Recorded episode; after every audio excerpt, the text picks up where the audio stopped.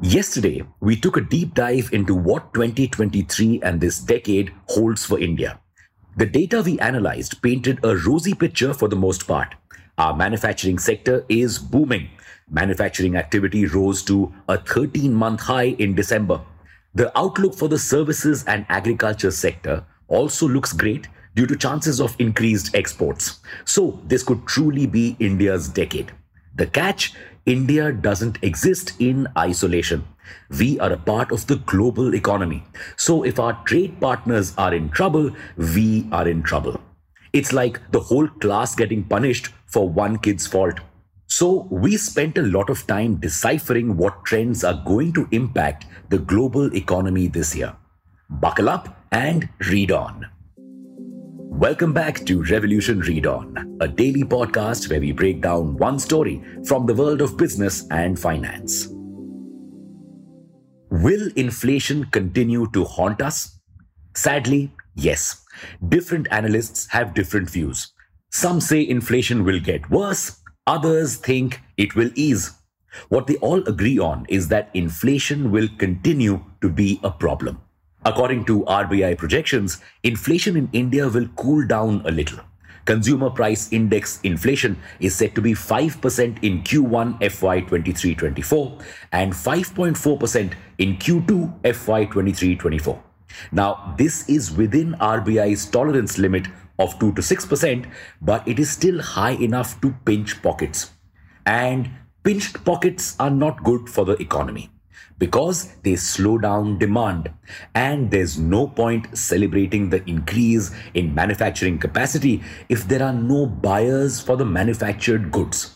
Most of the countries we export to are also seeing high inflation.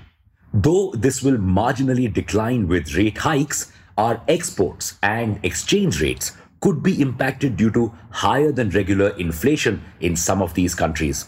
One of our most important trade partners, the U S, seventeen point nine two percent of total exports from April to October twenty twenty-two, is hell-bent on reducing inflation levels. That may sound like good news, but it is not.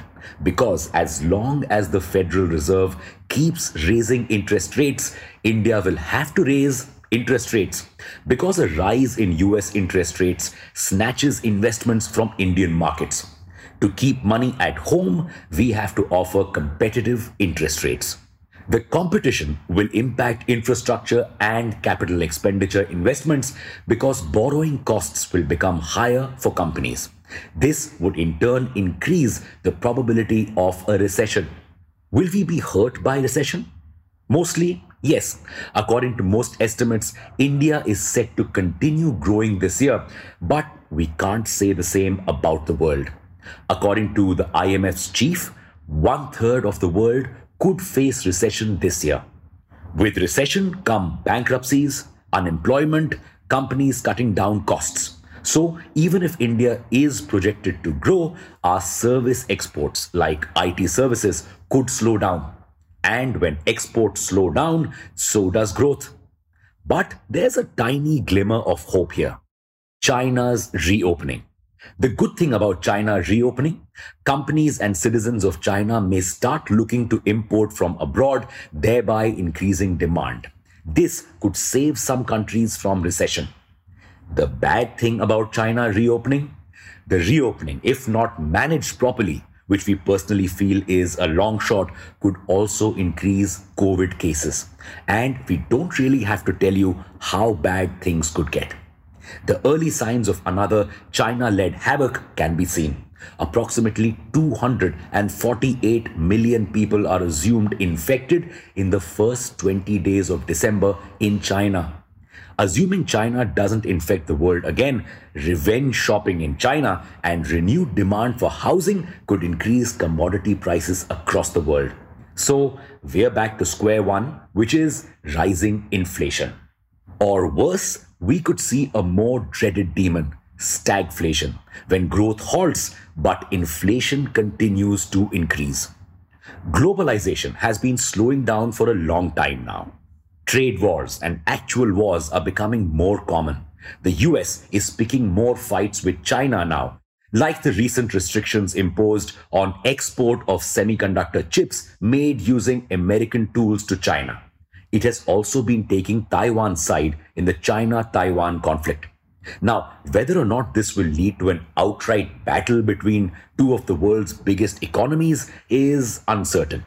But this has certainly strengthened the idea of onshoring and reshoring, bringing back manufacturing from foreign locations to home. Seems like the whole world wants to be Atmanirbhar. So is this bad news for India? Nope, it isn't always possible to manufacture everything everywhere. Countries know this. They certainly want to break ties with China, but not other countries who could take its place. That's where friendshoring enters. Countries are choosing a few close allies who they can still trust for their manufacturing and import needs. And it seems that the U S, world's largest importer, is keen on being friends with India. So it seems that beyond the fogs of recession and inflation, the outlook for India is still bright and sunny. We may be set for the coming decade, but we'll have to survive in the next two years if recession hits. To sum it up, India's growth in the short term depends on whether or not the world is able to avoid a recession. Do you think we'll be able to do that? Or is a recession inevitable? Thank you for listening to this episode. We'll be back with more tomorrow. Until then, read on.